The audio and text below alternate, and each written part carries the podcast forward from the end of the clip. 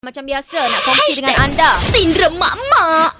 Okey, ni di majalah Pama. Cik Pia tengok ni dekat Instagram macam mana nak galakkan anak buat kerja rumah. Sebenarnya mudah sahaja. Anak akan rajin bantu buat kerja rumah bila dia perhatikan ibu ayahnya ringan tulang. Eh, ah, dia tengok mak dia, pak dia hari-hari duk vacuum dia pun. Mami boleh tak abang nak tolong? Ah, seawal usia anak 2 tahun dah boleh mula ajarkan kerja rumah yang mudah. Eh, contohnya simpai mainan, lepas main kemas, eh baju kotor masuk dekat mana, ah, terus masuk dekat tempat baju kotor semua jangan dicampak-campakkan je. Uh, lagi satu, uh, jangan mengarah sahaja tapi kita sama-sama kena buat kerja rumah tu dengan anak. Barulah dia semakin seronok. Itu tipsnya.